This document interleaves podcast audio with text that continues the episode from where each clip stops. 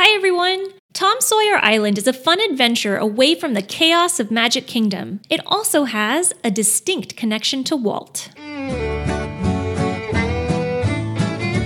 Tom Sawyer Island in Magic Kingdom is actually a set of two islands that you can get to on a log raft that traverses the rivers of America in Frontierland. The original Tom Sawyer Island opened in Disneyland in 1956. Walt Disney knew that he wanted to have an island in the middle of the rivers of America that guests could go to, but was initially unsure what the concept would be. The overall inspiration for Walt was to create a place for all the things he wanted to do as a kid but couldn't. One idea was to create a treasure island based on the 1950 Disney film, the first completely live action film that Disney would produce, and have a pirate theme. Another idea was creating Mickey Mouse Island, which would be a clubhouse for the Mickey Mouse Club and Mouseketeers. Ultimately, though, Walt and Disney Imagineers thought Mark Twain's Tom Sawyer would be the perfect concept for a kid to run around and have an adventure with in their imagination. Even though the concept was settled, Walt was not happy with the designs of the island that Imagineer Marc Davis was coming up with. So, days before the construction was about to begin, Walt took the original plans home and completely redesigned them. From the landscaping to the inlets to the coves to the physical shape of the island, this gave the original Tom Sawyer Island the